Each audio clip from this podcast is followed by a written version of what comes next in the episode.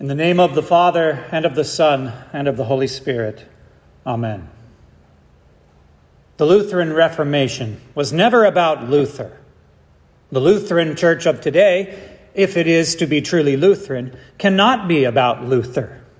It is and always has been and must remain about Christ. It's about the purity of the gospel. It's about the assurance that Christ came to save sinners, and that through his cross, forgiveness and life are ours. We preach Christ crucified, not emotion, not decision, not human tradition. It's all about Jesus, about his cross and resurrection for your salvation. When Martin Luther nailed his 95 Theses to the door of the church in Wittenberg 504 years ago today, he was chiefly protesting the monetization of forgiveness, the sale of indulgences. But it wouldn't take long for Luther himself to realize that the true issue was something far greater than corruption or the abuse of power. Indulgences may have been the spark that ignited the flame of Reformation, but it soon became clear to Luther and the other reformers that the very gospel of Jesus was at stake. The Roman Church claimed to have the authority of long-standing tradition. We have apostolic succession. We have canon law. We have decrees and ordinances and councils. We have popes, cardinals, and bishops, not to mention vast wealth, treasures, and glorious cathedrals. We even have kings and emperors and armies, if it should come to that. And what did the reformers have? Luther would write not long after this date, "The true treasure of the church is the most holy gospel of the glory and grace of God." The evangelical Catholics, as they called themselves, or the Lutherans, as they were called by others, did not have vast wealth, soldiers, or power, but they had recovered the saving gospel, and so they rightly laid claim to the title of the true church on earth. That is, the one holy Catholic and apostolic church of Christ. Jesus says, "If you abide in my word, you are truly my disciples." He said those words to the Jews who had once believed in him, but now had become offended by his words. "We are the seed of Abraham," they countered. In other words, our lineage makes us the true church. Many Christians might claim the same thing today. I am a Christian because I have been a member of this congregation for 60 years, as were my parents and grandparents before me. But being a member of a human organization does not make you a Christian. "You are my disciples," Jesus says, "if you abide in my word." The Roman Church also appealed to their lineage. "We sit in the chair of St. Peter. We are the true church because we have apostolic succession." But what is it that is passed on from the apostles? A hat? A chair? A title? These things do not make the true church. Once again, Jesus says, "If you abide in my word, then you are my disciples indeed." This is the foundation of the true church. This is the tradition that the apostles handed over to the next generation of believers until it was eventually passed on to us, the word of Jesus. The church is built on the foundation of the apostles and prophets, with Christ Jesus himself being the chief cornerstone.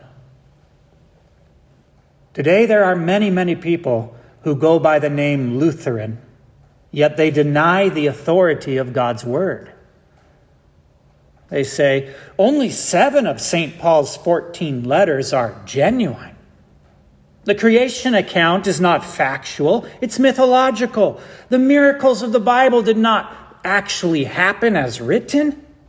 The scriptures contain errors because they were revised and edited by men. And yet these so-called Christians claim to be following in the steps of Martin Luther. Yes, they say, we are children of the Reformation. But Jesus says, if you abide in my word, then you are truly my disciples. Jesus' word is his doctrine, his teaching. If and only if we love his words, then we are his disciples. If we regard his doctrine as the chief treasure, then we are the true church on earth. If we cling to the teaching of Jesus as it was written and handed down to us by the apostles, then we may call ourselves children of the Reformation. But if we lose this word, this teaching, this doctrine, as the Jews did, as the Roman Church has, and as most groups who call themselves Lutherans today have, then we have lost the true gospel and have ceased to be the true church. There are many human organizations across the country that do wonderful things for the poor, non-profits that accomplish many good things in society, but do not confuse these with the church. Do not confuse social care with the gospel. The true church is found only where the words of Jesus are taught in truth and purity and the sacraments rightly administered. These are our chief treasures. Everything else we can give up if necessary. Our tax-exempt status, our buildings, even our lives. But as long as we cling to the words of Jesus, we cannot lose, we cannot fail, we cannot be overpowered. On the other hand, should we abandon our trust in God's word? Should we exchange the true gospel that calls sinners to repentance and faith in Jesus for something more acceptable to the world? Should we abandon the cornerstone of our faith? Then we have lost everything, even though the world will not cease to praise and shower favor upon us. Why is it that everything depends on holding fast to the truth of Jesus' words? Because only these words can deliver sinners such as you and I from the bondage to sin and death into which we were born. Jesus says, if you abide in my word, you will know the truth, and the truth will set you free. Many people are fond of talking about truth as though there are different truths that exist for different people. You have your truth, but I have my truth. No, there is only one truth, and his name is the Word of God. If we remain faithful to him, then his word delivers us from every evil and from slavery to sin. If we follow Jesus, the way to the Father is open to us. If we hear his voice, then we are in the truth. If we abide in Christ, then we have life eternal. There are many today who try to retell the Reformation as being about breaking free from oppression and resisting authority and overturning tradition. This is wrong. The Reformation at its core was about none of these things. It was, simply put, about returning to the words of Christ. The reformers stripped away layers of man-made teachings until they came at last to the pure doctrine of Christ. Apart from him, we have no life. no future, no forgiveness. Apart from his word, we are no church at all and easy prey for the devil and his minions. But the church that is built upon the foundation of Christ and his word can never be shaken. In Jesus alone, our victory is assured.